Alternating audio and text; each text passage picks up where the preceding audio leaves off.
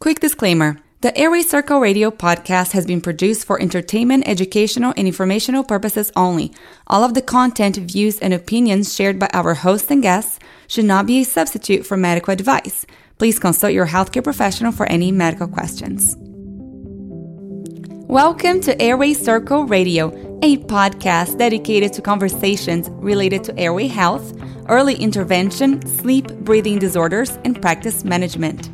Our series will showcase a few of my colleagues in what is sure to be insightful, thought provoking, and engaging discussions.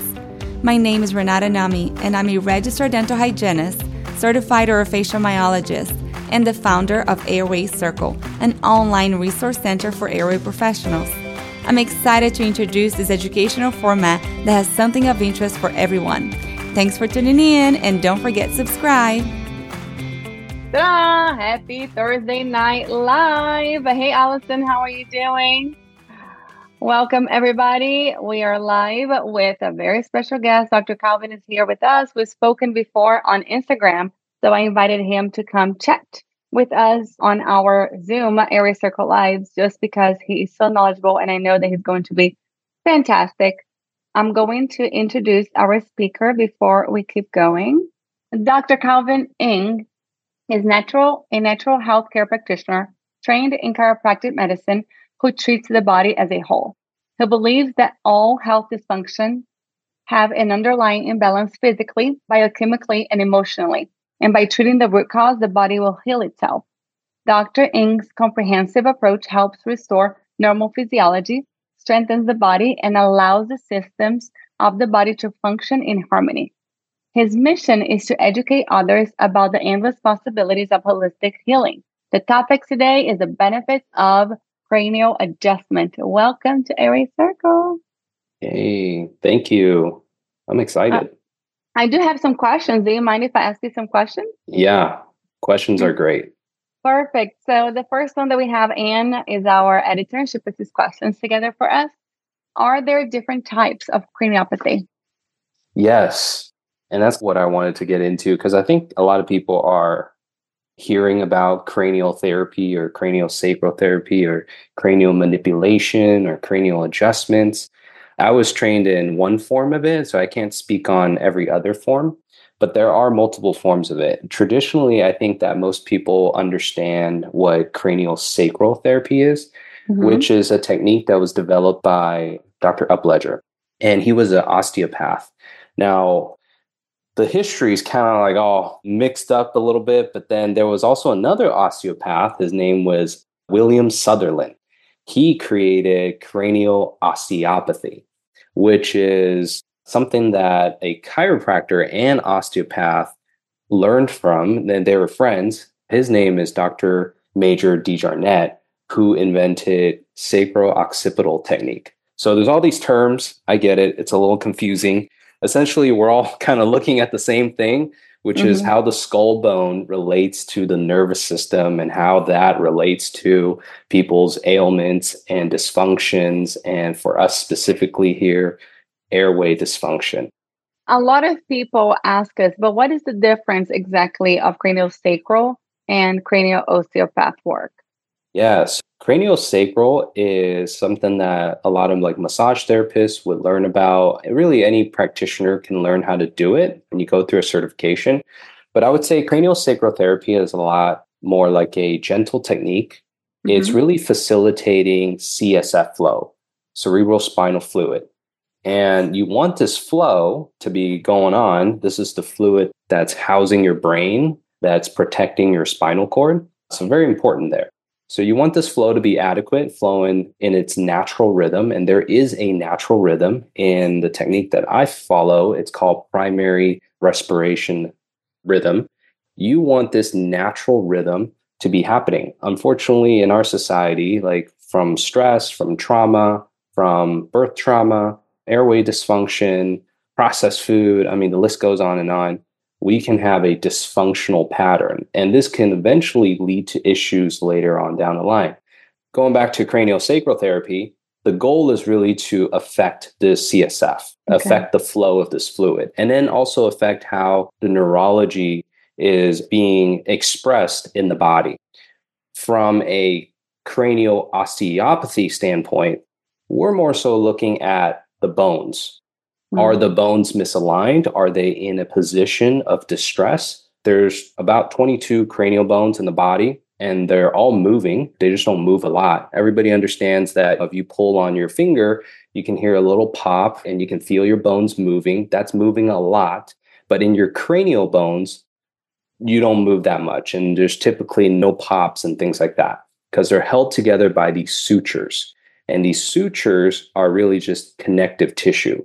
Anyways, these cranial bones that are in our skull are molded together and they look like a jigsaw puzzle or like tectonic plates. And they all have different lines and shapes, and it's all really cool. But if one is malpositioned or if they're not mm-hmm. in the mm-hmm. right place and the other one is not in the right place, this can create tension everywhere else. Our goal as craniopaths, people who adjust the cranial bones, is to try to get the bones to be in the right place, as well as also affect the CSF flow so that everything can just return back to its normal happy place. Is there an instance where I'm going to recommend a patient to have craniosacral therapy instead of cranial osteopathy. And I'm assuming that most patients probably will benefit from both, but we see a lot of patients, for example, that are getting their tongue tie release. Based on your experience, can you tell which one maybe would be more beneficial? Or maybe palatal expansion? yeah, I think that both are going to be beneficial. I like either way. So just go to one of them, really. Okay. And I think really the approach is a little bit differently. To be honest with you, I don't know if we all fully know if we have that clear difference yet for now, but still in the works. What I can tell you that we're all sort of looking at the same thing. It's just a little bit of a different approach. When I talk to people who do cranial sacral therapy, we're talking very similar languages. Like we can get along very well. We understand each other, except our approaches are a little bit different, meaning that I might spend five to 10 minutes with somebody and be able to effectively adjust their cranial bones and get them back into a normal rhythm versus in cranial sacral therapy it might take a lot longer maybe it's a whole like session for a massage therapist it might take 30 mm-hmm. minutes it might mm-hmm. take like an hour but what they're affecting is a little bit different. They're maybe looking at the entire body or they're trying to get the body to relax and go into that parasympathetic or rest and digest state, which we know that for a lot of babies who are really tied up, who are in sympathetic stress, who have a lot of fascial tension, that mm-hmm. craniosacral therapy is phenomenal because it eases the body. It's almost like a melting effect on the body. Versus for me, when I adjust patients, I'm more so looking at a neurological component, meaning that if I see that there's any kind of neurological dysfunction, whether it's abnormal reflexes mm-hmm. or cranial nerve dysfunction, like some cranial nerves are not firing, if there's any fascial tension that I see in the rest of the body, meaning like I'm checking their legs, I'm checking their pelvis, I see that there's any type of dysfunction in the other parts of the body, I'm going to challenge, I'm going to see if adjusting the cranial bones or moving cranial bones in a certain way could potentially alleviate that nervous system expression. What I mean by nervous system expression is this to put it in a simple way, mm, everybody kind of understands that tightness, like tight muscles. Oh, you got to stretch, you got to do this. You don't have mobility here, or your hamstrings are really tight. You can't do the splits. I've spoken to a lot of chiropractors who do manipulation under anesthesia. Basically, they do like adjustments when somebody's like under anesthesia. And the reason why they do that is because that person may be like too tight, they might be too reactive, they might be in pain. When the people go under anesthesia, the chiropractors would tell me that they are like butter, like they're loosey goosey. You turn this really tight person to this like flexible like gymnast it's interesting because the nervous system has that full control over our fascia, over our muscles, basically how we express ourselves. Like if we're expressing ourselves as a really tight person physically, then you know, we're not going to have a lot of mobility. I check that on the body and then I challenge the nervous system. You know, I'm poking them, going in people's mouths and challenging different things and pushing on the head. And when I do that, I'm expecting that there's a nervous system response that comes from that. So I go back to that area and see, hey, did that actually improve range of motion? Most likely I'm mm-hmm. checking range of motion. Hey, if they're able to do the splits after what we're doing, then great. If we're able to increase neurological inhibition or even facilitation, basically that just means if muscles are firing the right way, then I know that I'm doing the right thing. I think as a cranial osteopathy, it's more so evolving into more of a neurological treatment versus cranial sacral therapy is focusing more on the fascia, the movement of CSF, and also working with the musculoskeletal system in that way. That is the best explanation I have heard this far. Thank you so much. I have a patient right now that's super emotional, where I mean, just turning the camera on makes him just lose completely. And I've been telling the mom for a while, I don't think it's myofunctional therapy. We need to address something else right now. We had a chiropractor from Australia once come talk to us, Dr. Carrie Rigoni, and she talked a little bit about the vagus nerve. For those kids that are super sensitive to anything, any changes, anything that we ask them to do, that they just have insane meltdowns. Is there something specific that you do that you recommend? Yeah, I see a lot of people oh with vagus nerve dysfunction. Uh, mm-hmm. In classic functional neurology, essentially the treatment is like the test. How you would test for a vagus nerve is like you would have them gargle, you would have them say la la la, you would have them move their mouth. And essentially that would be the treatment too. You can have them do gargling exercises for like a minute or two every single day or more, or you would have them teach them and coach them through different things that they can say. It sounds all ridiculous, different sounds and stuff like that, just to trigger the tongue to move in different ways. That would be a method that people can do. And I actually tell a lot of people to gargle because a lot of people are in, whether they're adults or kids, people are stuck in this fight or flight sympathetic state. And when you stimulate the vagal nerve, you actually start stimulating that parasympathetic, that rest and digest. So it can be really powerful. Some of the things that I do, like clinically, when I see patients, is we do something called quantum neurology. We utilize light or like a laser, and I have it dialed in on a very specific frequency because we understand that light is just a signal to the body if we can manipulate the frequency, which is manipulating the light, light wavelengths are just different frequencies. Like we have violet, that's one frequency, and then we mm-hmm. have blue, and then we have red, and then we have orange. These are just different wavelengths or different frequencies. When we manipulate that frequency, we can actually see changes in the nervous system. So I can dial in on a laser, like on a nerve rehab protocol. And that way it's like shining light into the brain and the light's like, oh, it's bright in here. Like, what's going on? Like, I should pay attention.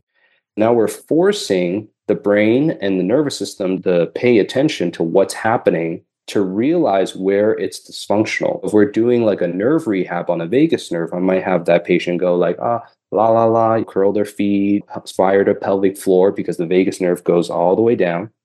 Fire all these parts of the body as they're doing that. And then we're using the laser to correct that. At the same time, if there's any other types of things that are going on, maybe a cranial misalignment, maybe like I might want to do stimulation on the palate, or if I'm doing fascial work, I might do that too. And that's what's called neurostacking. Just like how we can do, like an athlete can perform multiple tasks at once, process information, dribble a ball while getting hit all these are different neurological signals to the body. This is what real life is like. And for a lot of us, sometimes, like what you said, for that patient, for that kid who sits there and it's like everything's really sensitive, mm-hmm. that tells me that their neurostacking ability is really poor. Mm-hmm. They can't handle more than one level of function.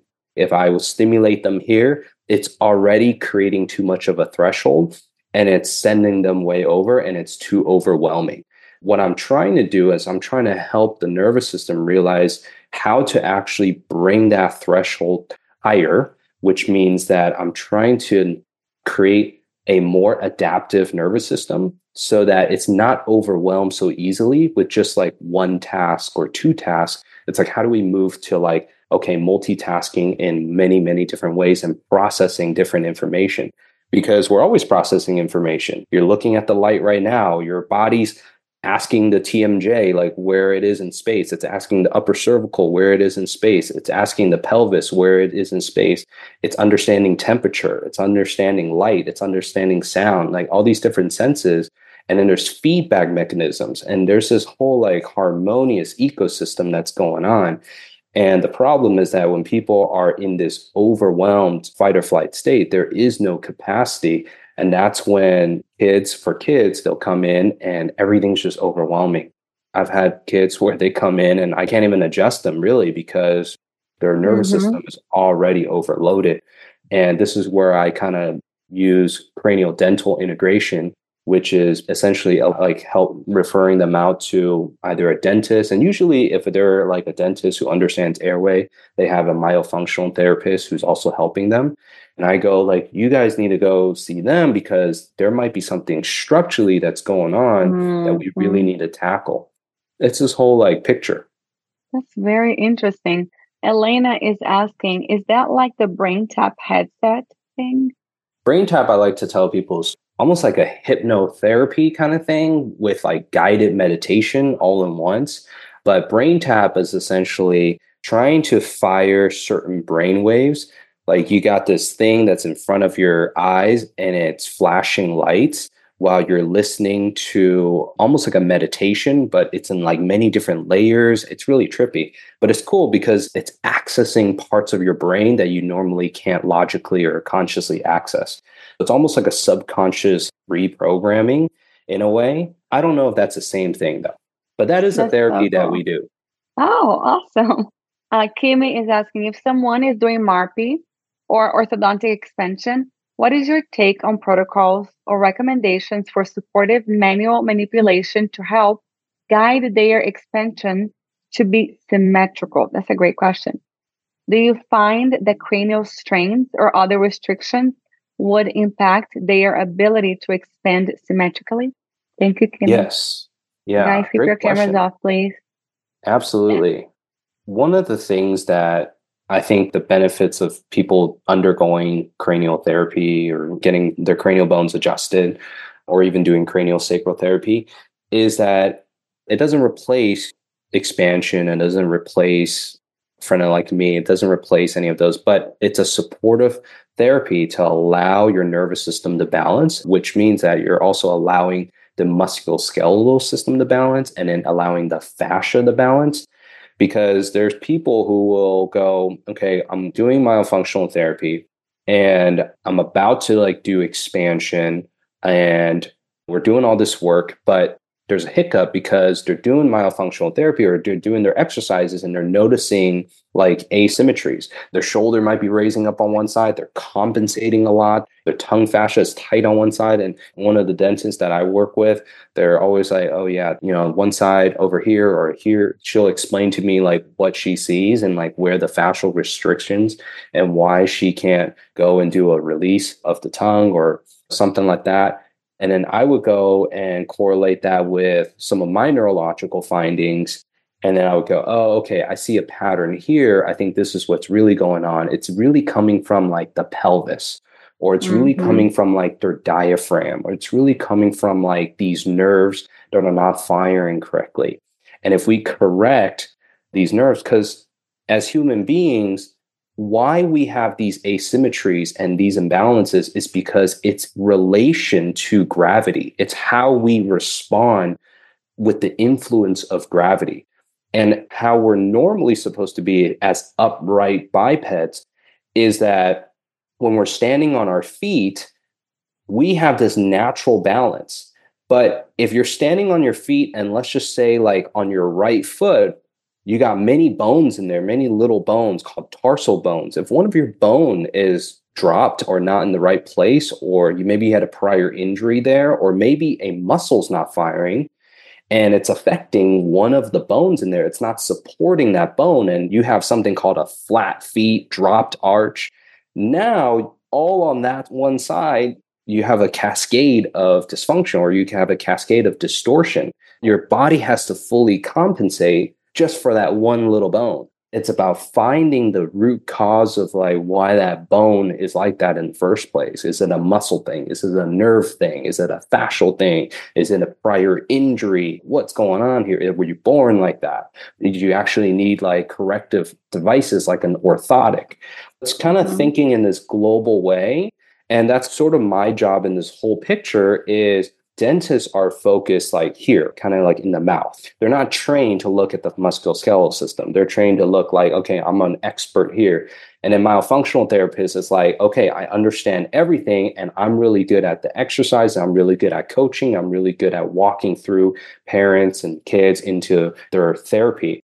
And then for me, as the chiro, as the body worker, my job is to like go, well, okay, great. You guys got all that covered. What else is going on in the body? How else are we going to support this person in their care? I hope that answers the question. Yes, 100%. I'm going to go see somebody on the 15th of January. And I don't really know what's her profession, to tell you the truth, but she's specifically going to look at my cranial strains because everything is kind of like out of place. And with the MARPE, I've noticed that my eyesight is worse. And a couple other people have told me that also. I'm not sure what you're feeling, Elena. Jennifer also told me, uh, Sullivan, that her eyesight is not great. And it's because the sphenoid, I guess, is not on the right place and it's just affecting everything. I noticed when I was just doing a reel not a real, but some stories on my Instagram that I looked at myself and I was like, oh my gosh, I look so cross eyed. Things just look different to me. Mm. I'm not mm. sure if my eyes are more far apart or what is it that it just looks weird. But everything is moving. And I was already asymmetrical, obviously. And whenever you start expanding mechanically like that, of course, it's going to become more asymmetrical. I wonder what she's going to do. I'm going to try to record. I'm going to ask her if she minds if I share what she's doing, but I'm sure there are some adjustments or something. I am excited to see what she's going to do. yeah, that's really interesting. I think that's the benefits of really like cranial adjusting is okay, we're affecting things physically through like an expander, mm-hmm. and the body's like, I got no choice but to adapt right. to this. And there's something there. Now, even though you're doing a palate experiment, which is the maxilla, but everything is related. Everything's all connected. connected. So you affect one thing, it's going to affect everything else. You're probably right about the sphenoid because the sphenoid's right here and it's right in the middle. It's often sort of like the access to everything, access like in geometry, and it's in the middle. So whether you manipulate one bone over here or the other bone, sphenoid is very sensitive to all those movements. Usually it's the number one bone that all the craniopaths look at is the sphenoid. It's interesting because when I think about the eyes, I think about number one, how we use it, obviously, to know our position in relationship to where we are. The controls of our eyesight, whether it's nearsightedness, farsightedness, the control for that is through these muscles, these mm-hmm. muscles, intra eye muscles, are controlling that. And that's all governed by those cranial nerves. And if I think about those cranial nerves that go all the way back, I go, wow, going back to the midbrain, going back to the occipital lobe, it's like, is your expansion creating abnormal tension in those areas that really need to be addressed, that need to be facilitated? Maybe there's not underlying, but it's creating a new type of fascial distortion that your body's really not used to. And your eyes are not keeping up with that because it's always so used to it. And if you wear corrective lenses, we know that the thing with corrective lenses is that it takes away from that neuromuscular like exercise of having to focus. That's why you go to an optometrist and it's like you go in one year and it's this, you go in the next year, it's a little bit worse, and in the next year it's a little bit worse, and it just keeps going. And it's like, mm-hmm. well, what's really going on here is that when we put on our glasses, these corrective lenses, we take the work away from the body. We have these high tech devices, but then really a low tech body. And now we don't have that neuromuscular connection. It's like your muscles are kind of weak, essentially. And now, when you're forcing your body into that adaptation, it doesn't really actually know how to adapt. It's behind. You're putting like a weakling into like a Spartan race, essentially. I love that. And I'm going to have to share something with you guys with the comment that Allison said. She said, Oh, get the nasal release technique, Renata. My sight has improved after doing that. I did it once with Dr. Martha Cortez.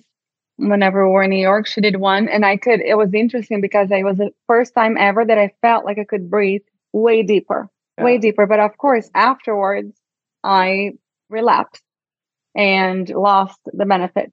Now with the MARPE, since I was expanding Cindy, when I saw her in Orlando, she didn't feel comfortable doing it since I was expanding. I may have a little bit of a bleeding disorder. So everybody's super cautious when they do the nasal release, if they're going to do it on me or not. Have you noticed any of your patients having any changes to their eyesight after a nasal release technique? And I'll share you something about that in a little bit later. Yeah. When you mean nasal release, you're talking about like the balloon. The balloon. Yeah. Yeah, that's gotten quite popular nowadays. It's so interesting. I've seen you doing it. Yeah, the craniofacial release, or I think there's different names for it. Craniofacial release. There's an old school name called like bilateral endonasal or whatever. But anyways, essentially, the nasal release is you take a balloon, put it up the nose, and it's kind of right in the middle, but it's pretty like aggressive. It's like a lot of pressure. It's not supposed to hurt, but it is like a lot of pressure and it's uncomfortable. But essentially, what you're doing is you're affecting the sphenoid. You're trying to adjust the sphenoid. I would say it's one of those things where I do many different types of cranial adjustments, but that one's the one where you're kind of going like, it's like you look at your computer and you're like, I don't know what's going on. I'm just going to hit it a couple times. I'm just going to hit it a couple times and it works. I think of that mm-hmm. adjustment like that. But I'm probably not selling it very well, but yeah, several doing, of us have had it done here. We oh, love really? it. That's amazing. Yeah. yeah, but people breathe better. Like people sleep apnea kind of like not completely goes away, but they breathe a whole lot better where they're mm-hmm. not snoring. Mental clarity is good. I have a lot of patients who have gotten it done because they just have like chronic brain fog and we're like can't figure it out. And finally i'm like you just need to hypoxia. Yeah exactly. Lack of oxygen. So mm-hmm. i think absolutely because you're affecting right where the belly of the beast is and where your eyeballs are being held is right behind it is the sphenoid bone. The nasal release is going after the sphenoid. That's what Allison is saying. Five of the six muscles that move our eyes and the muscles that close our eyes attach into the is this correct? Annulus of Zinn that attaches into the sphenoid. Did I say that right? Yeah, it goes through it. Yeah. Daily exercises will help improve your stand movement. Is this correct? What I'm reading? She's probably talking about the movement of the sphenoid. Mm. Movement of the sphenoid. Yeah, I mean, if you're moving your eyeballs around, like absolutely.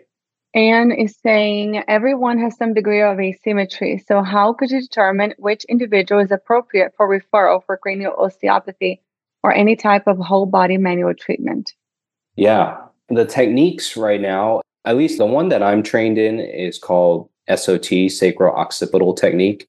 And they have a pretty good program to move like students or even practitioners through learning like their basic program and then going into a more extensive advanced cranial program as well and then people can get certified in it as well too that's one way they can do like osteopathy. I do agree that everybody will have some sort of asymmetry in a way, but we have to question whether that asymmetry is like like is that normal? Sometimes you don't know. If I was to look at a face, I would say, okay, like I'm looking at things from a mechanical view, but uh, from a positional view. Well, same way how like a chiropractor shoots an x-ray and mm-hmm. sees like, oh, your bones here, your bones here, like you look a little off. I kind of go like, well, is your bones being off asymmetrical? Like, is that actually functionally wrong, mm-hmm. or is it correct? Because there's some people who would go, we we make them all straight looking, and they don't do so well. Why is that? There's many more layers and that's why i like the neurology component or the functional neurology component to it like when i do muscle testing or when i challenge the body or I test the cranial nerves i get to see like function You know, if I see like the eye is dropping down or the frontal bone is all dropped and then like mm-hmm. the sphenoid's all compressed on one side, I'm like, let me try and open things up and then create some space and lift up that frontal bone on one side. If I do that, does that actually create a positive change in your neurology where let's just say like a leg muscle or a, like a hip flexor or your abdominal muscles are firing? a lot of people who have like low back pain or pelvic dysfunction for a lot of females out there that just gave birth and go through a whole pelvic dysfunction thing one of the things is that the cranial bone right here the parietal bones come together makes a sagittal suture and there could be a jamming effect of these two bones and this jamming effect actually shuts off neurologically a lot of the center muscles specifically like your core I can test all the abdominal muscles. There's 10 different tests for all the different abdominal muscles. I can test those abdominal muscles. And if they're weak or not firing correctly, and let's just say like I go and I manipulate this suture and I move mm-hmm. those bones, will I actually see this muscle fire better? And if it does, I know that that's the right treatment. If it's not firing, then I got to look for something else. That's one way of really going about it. That is so cool. Yes, everybody loves sacro-occipital technique. I have something to share with you guys. So this last week, I went to Brazil to learn how to do emotional release on people. Mm. So I had it done on myself seven different times. It was extremely intense. Everybody's probably noticing that I'm like quiet. I haven't been talking to anybody. I'm still processing and absorbing everything that I went through. But one of these techniques was done by a physician who, guys, I cannot wait to have him on here. He doesn't speak English very well, but I'll mm. translate as much as I can. He's one of the most genius doctors I have ever heard in my whole life. And he's all in line with whatever we believe in, trying to find the root cause of things and trying to dig. I mean, this guy studies mitochondria. Like he was telling mm. me all these mm. things and my mind was just blown. I wish I could have recorded it. But the mitochondria. My gosh, it was so cool. But whenever they do the nasal balloon technique, I'm not sure if you do this in the beginning where you have somebody look in all these different places and do you have the people do the eyes or they look up here and then they look over there? At least Cynthia's time, whenever she did the balloon technique on people, she would ask them to look in all these different places and let her know where she found the most strain. Oh, like where it's most difficult for them? Exactly. So you stand up straight and then you just look way up here, way down here, way up here, way down here.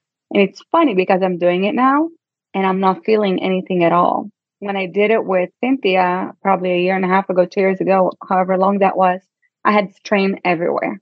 Everywhere was difficult. Of course, a lot has changed in my life, but this doctor showed me and did on me an emotional release technique that he uses the eyesight because he said that whenever you use your eyes, your whole nervous system turns on. Yeah, it's really similar to EMDR, which uses eye movements. It's a psychology technique that a lot of therapists will use for emotional release, but they'll use it and they use it for the eyes. And it's interesting because I know of several cranial paths that will kind of mix in some EMDR with like their cranial adjustments there's a cranial therapy called vector point therapy, where I know of several chiros who will use vector point cranial therapy and EMDR or a version of EMDR and kind of combine that together. But yeah, I would use the eye movements to, especially people who have like concussions or things like that. Eye movements are like so powerful people who have had concussions will like look in a certain area and they'll just be like, oh my gosh, my eyes are jumping back and forth. They're fluttering. It's really hard. They're like squinting. That's when I utilize like a laser technique on them, cranial manipulation, obviously, intraoral manipulation.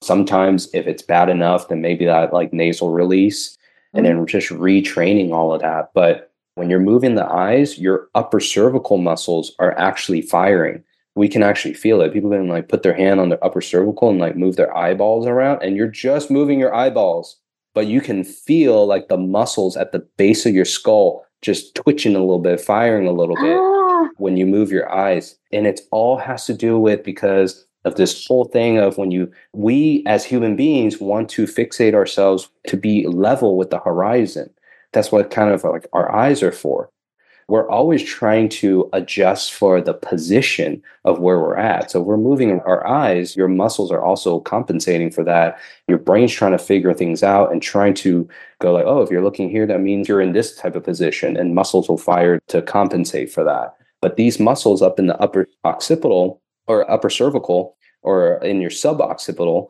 these muscles have a lot of mechanoreceptors or proprioceptors that feed information back to the brain to tell you are where you're in, in space.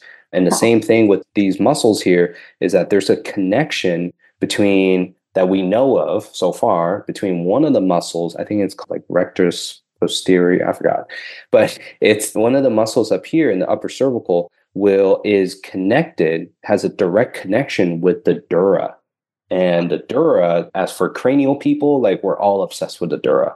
So the dura is this like layer that surrounds your brain, that surrounds your spinal cord to protect it. It's part of our fascia. Our oh. fascia is really where like a lot of nerves can travel and we have a lot of neurological connection. And then the connection between like fascia, nerve, and emotions is all right there too one of the books, like the body keeps score. Like there's all these things now. Yes, we that, love like, that book. Yeah, the body is like holding on to emotions physically, how it's like not in the head, right? Like I tell people, I'm like, if we can logically think our way out of emotional things, like we would have world peace, but like we seem to still not figure it out because it's all held in the body. People aren't releasing it.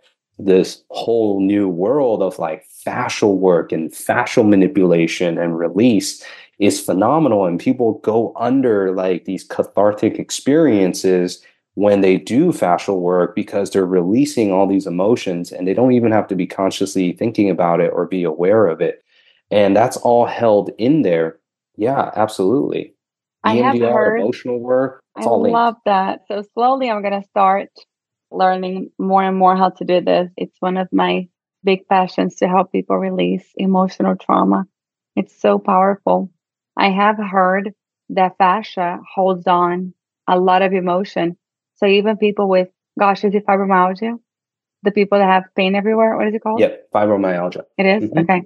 That it could be related to fascia pain and fascia restrictions yeah. and and it's emotional pain. That's why it hurts so much and it hurts all the time. Yeah, I think that fibromyalgia is, is such like misdiagnosed label because fibro just means fiber, my just means muscle, muscle fiber, algia means pain, right? Muscle fiber has pain. And it could be from, like you said, that fascial issue, from all these like emotions that are stored in. But actually, going back to the guy who told you about mitochondria, this is where like I geek out about it because we have mitochondria all over the body. And mm-hmm. mitochondria makes energy there's something called the power stroke. When I learned about exercise physiology way back in the day, basically what happens is like if you contract the muscle, if you're like, oh, let me go like lift this thing that's really heavy, I'm going to contract this muscle and the muscle becomes really tight. Well, that needs molecules of energy called ATP, which is made by the mitochondria. Well, you also need ATP to relax the muscle. That's why when people are dead, they go through rigor mortis, which is basically like their body gets really stiff. And it's because they don't have any ATP, their mitochondria is not working, they don't have any energy that's being made, and they cannot relax like the musculoskeletal mm-hmm. system and the muscles and the fascia and things like that. When people are like really tight, when they have pain all over, I go, you probably have a lack of ATP. There's a lack of energy in that area for whatever reason. Something is like sucking up the energy. Something is causing the mitochondria to not be functioning correctly, where it's creating almost like a rigor mortis thing. It's creating tightness, abnormal tension. This is kind of where I blend in like the chemistry side of things. So in my work, like I talk to people that everything that people are dealing with is typically related to three things something physical, something chemical, and something emotional. Most yeah. likely all three. If we look at it that way, in this holistic picture, we're like, wow, like if somebody has fibromyalgia, pain all over, and they have this mitochondria dysfunction, and they have like energy imbalances and they don't have enough oxygen there, there could be something else going on here. And this is how we kind of improve the whole picture. And same thing with going back to airway dysfunction and things like that. There's a doctor, a neurosurgeon, he calls himself a mitochondriac, but he's been in the field for a long time and studying the mitochondria. His name is Dr. Jack Kruse, and he's definitely a contrarian. So be careful. You got to go in there and just be like ready to have your world shattered. But it's amazing because he's so smart. And he talks about how, like, sleep apnea and these airway issues is a compensatory pattern for the body. We know that as a lack of oxygen state. And what he's saying that is because there's an underlying mitochondria dysfunction that is then causing the body to try to conserve oxygen for other places and therefore you're like okay look i need to not have as much oxygen so my presentation is like sleep apnea wow. it's so fascinating. It's really interesting. Like i'm butchering a lot of things that he's saying i'm sure but man when i listen to him it blows my mind. I'm gonna look him up. I wrote his name down.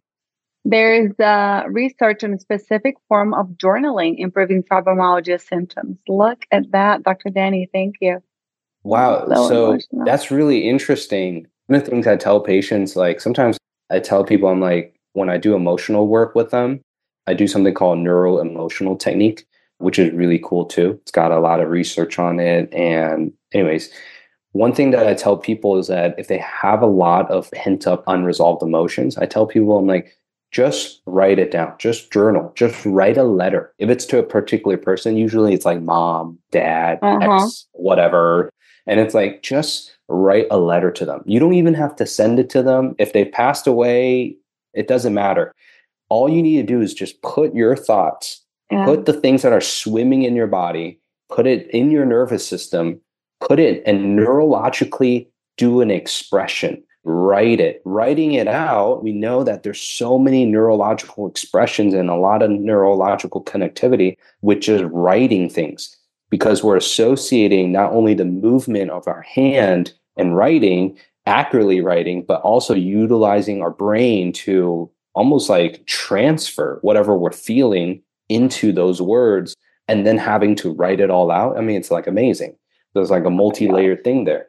You're like putting it out of your body, you're getting out of your system, and people feel good. It's like the same thing when people go like, I just need to get it off my chest where it's like you literally push it out into the ether and it's not in your body anymore. Oh my goodness. Yeah.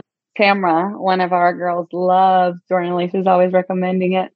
Allison Holden said apparently now they're finding improved work with PTSD with doing psych work while playing Tetris games because of the eye position. Oh, that's so interesting.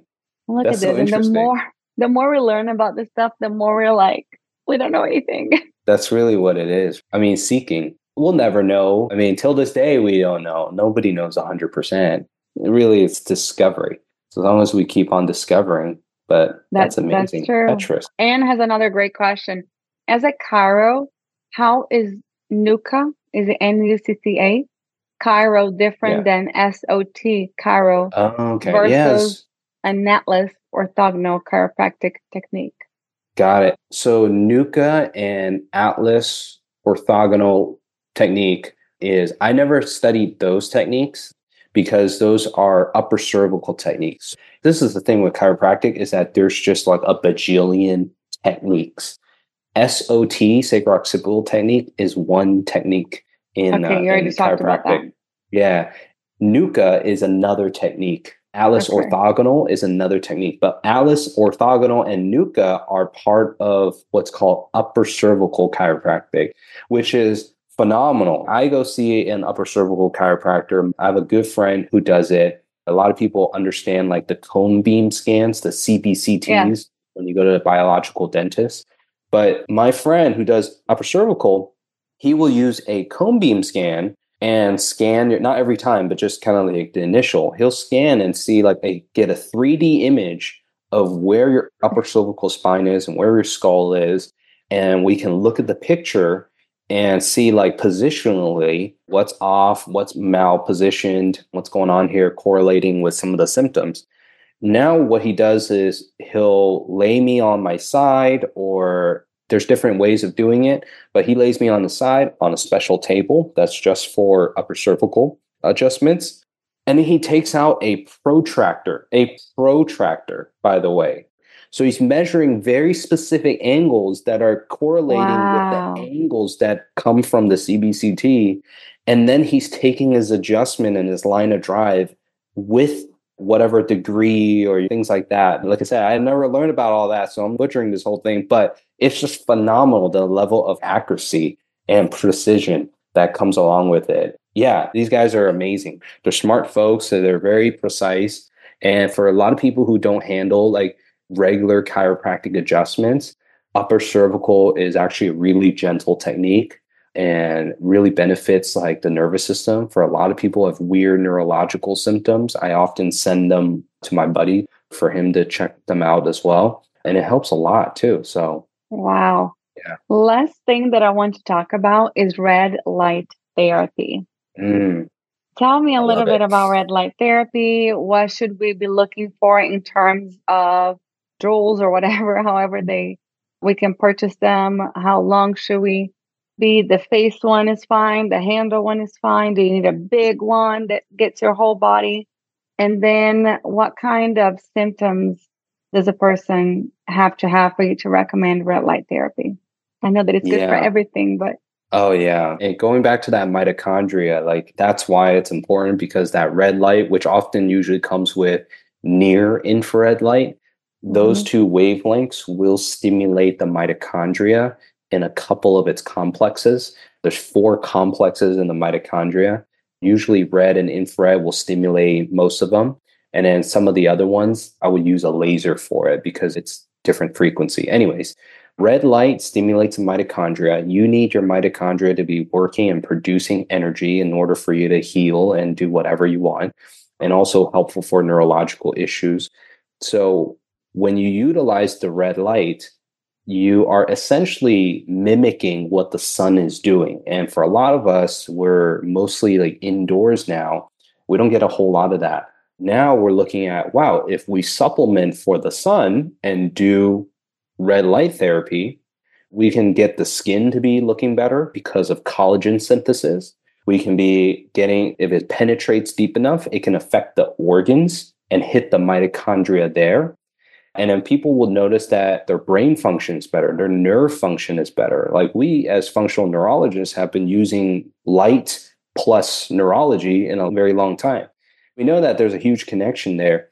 And now, because of what it is, now there's an anti-aging like longevity effect through the whole thing what to look for is my number one thing actually has nothing to do with power or joules or anything is make sure that that device has a metal casing on my device that i have or the several that i have i recommend a very specific brand but it doesn't have to be that brand there's other brands too but they have to have a metal casing why is that because if any type of electrical device emits a magnetic field or electromagnetic field, and then they can also give off dirty electricity.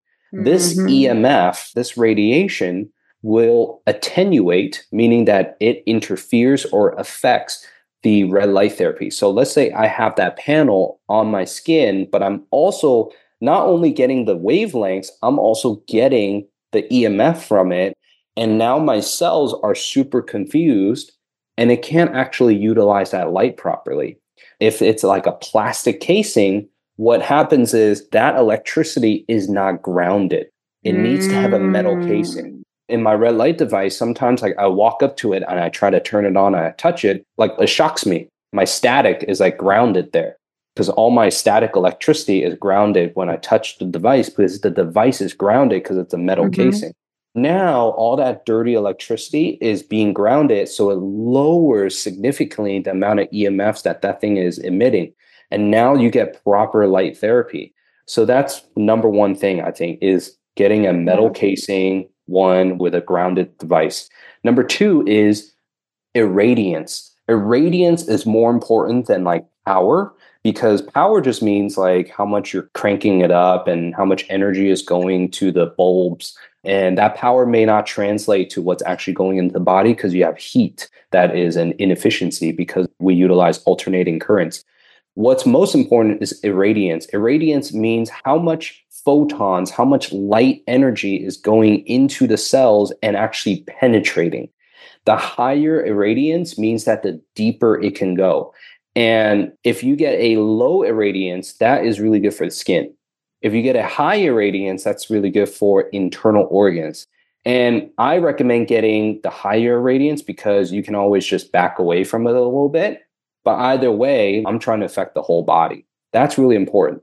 And there's different ones. Typically, there's different measurements that gets complicated, but just look for the highest irradiance. Like compare a few and then look for like who's actually measuring it. If they're not okay. measuring it, don't get it. They're not into it. The other one is going to be wavelengths, okay? Wavelengths of light. That is also really, really important because if we don't get good wavelengths, then they're not going to affect the cells adequately. What I mean by that is there are wavelengths that have actually been like studied to be beneficial for a certain thing that actually stimulates the cells. You want those certain wavelengths. I don't remember off the top of my head. I'm sorry. I'm sure I've posted it somewhere on my social yes. media. And I think maybe even my blog, I've posted about wavelengths before because I'm super into light therapy. But wavelengths is it's like 660 and like 680 and like 880. Anyways, okay the very specific wavelengths are really important. If the device offers only one or two, I would be like, oh, that's okay. But if the device offers like four or five different wavelengths, I get excited about that. And then power is just like, eh, it's just, yeah, it's cool. Okay. I've seen also people literally putting their open eyes right in the light. Is that safe? Yeah. If you have a proper device. I wouldn't put like a cheap device that's not grounded and stuff up against my eyeball like that because I don't know if they dialed in their frequencies right. But if it's a quality device and you trust it and you know it works well and things like that, then I do it. I mean, I walk right up to the device and you know with my eyes open and stuff. Some people, like my dad, I tell my dad to do it, and he's literally like so blinded from it, or it's just so sensitive to it, right? Uh-huh my eyes are like right up to it. I just tell him just close your eyelids, and he closes his eyelids, and it's totally fine. Mm-hmm. So you okay, can do that. so the whole body one is a better. The whole body ones are obviously more expensive for people. Yeah. Like it could range from like a thousand, a couple thousand dollars. So if you want to invest in that, great. I think it's great because it saves you a little bit of time, right? You can just blast one part of the body, flip around, blast the other for like five, seven minutes, and okay. that's pretty good. But that's obviously going to be the best. But if people can get like smaller versions, something that's somewhat more portable ish, and that totally works as well too. Awesome. Is it safe for children? Yeah, it's safe for children. It's really good for like head injuries and head stuff. Anything we're talking about head. Again, the irradiance is so important because you need to penetrate the skull. But for kids, since their skull is a lot thinner, that radiation or that wavelength, those energies can pass through the skull a lot easier. But for adults, it's less likely that it can pass through as well. Mm-hmm. That's where I recommend better device. Okay, so it is possible nowadays with as much technology as we have out there to purchase one from the house for the house where we get enough benefit compared to a professional grade one. Yeah, for sure. And even like for a lot of brands, they're moving into the space where they realize people want it for their homes. The professional grade stuff is just becoming more like, oh, people just invest in it and get it for their house. Sure. So, do you want to share the brand that you recommend? I recommend the brand. I still don't know how to say it. I think it's Elios Lamp, E L I O S Lamp. They're from Italy I've spoken to them a while back because I was trying to search for like the best device. This is how savvy these guys are. When I got all my devices in the instruction manual, it said, don't do red light therapy at night when the sun goes down because this can affect your melatonin mm-hmm. production and affect your sleep. I know these guys are 100% legit because normally if you're selling a product, you want them to use it all the time. You don't really care when they use it. But these guys are like, no, they're very specific. They've been doing it for a while. They are biohackers. They mm-hmm. love like photo biomodulation. When I talked with these guys in Italy, they were like phenomenal and they're just delivering a really good product. So I really like them and I support them. So far, like they're the best brand that I've found that's really doing really good work. I like their devices. Do you have a discount code? I think I do. It's Okay. probably Dr. Calvin or on their website, you just put in that slash Dr. Calvin, something like that. Awesome. Elena said we have one at work and I sat next to it when I had an ear infection pain and it literally went away when I was sitting next to it. It was crazy. that is awesome. Yes, I'm totally good. I've been wanting to get one for my family, so I need to look into it. I know that we could stay here and keep talking for hours. You're so knowledgeable and entertaining at the same time. You know how to explain it in a way that is so easy for us all to understand.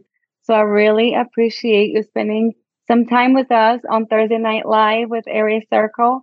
I know everybody enjoyed it. Before we go, we usually tell everybody what's going on. Oh, yes. Tell us your Instagram, your website, how to get in touch with you. Yeah. Dr. Calvin Ing. Ing is spelled NG. Dot com. You can find me on Insta. I have a free blog that people can learn about stuff and I expand on topics. I got to do a way better job expanding on this whole airway thing, but it's always complex. It's still complex in my head. Like, you know, there's a lot of thoughts that I got to sort through in my own head about it, but I love like talking about it because and I love talking to people who kind of get it and are excited about it, especially the mm-hmm. airway folks, because it's just so like you guys are like, yes, this is like amazing. This is what it's really about. I appreciate and I want to acknowledge you for like doing all the good work. I remember when I was in school and learning about this and even learning from a lot of the old doctors who are like been doing this for a long time in this space who understand airway. They're like, I just wish people knew. And I'm like, I know, like, what's going on here? And then now you're like creating this airway circle. And I'm sure it's a lot of work and a lot of time, and everybody's involved in doing all this stuff. Yeah, it's great. You guys are doing great. Love it. Thank you. Yes, with that, I do want to thank our members because we could not do anything that we do without the support of our members. Yes, we do offer our lives free for everybody because our biggest mission is to raise awareness, to get professionals talking to each other so we can learn from each other. We do have our directory that's a free resource for not only professionals to find other professionals to work with, but for patients to find you guys. So if you are in our directory, if you do take advantage of our Facebook group, that's extremely interactive. We have 2,600 members there right now. Please consider joining our membership so you can support our efforts to keep bringing airway to everyone. Thank you, everybody. And I am super excited. MyoCircle, our advanced myofunctional therapy program, just started January 1st. We have our first meeting this weekend. It's our fourth time teaching this course, and I am so excited for you guys to get to meet in two months the newest MyoCircle graduates. They're the best myofunctional therapists out there. I have to say it. All right, everybody. Thank you so much, Dr. Calvin. I really appreciate you. Everybody have a wonderful night. We'll see you again next Thursday. Bye bye. Bye. Thank you for listening to our radio style broadcast, where we bring different perspectives to the airway world in an easily digestible format. Different hosts, different views, same airway talk. Don't forget to leave us a review. Bye bye.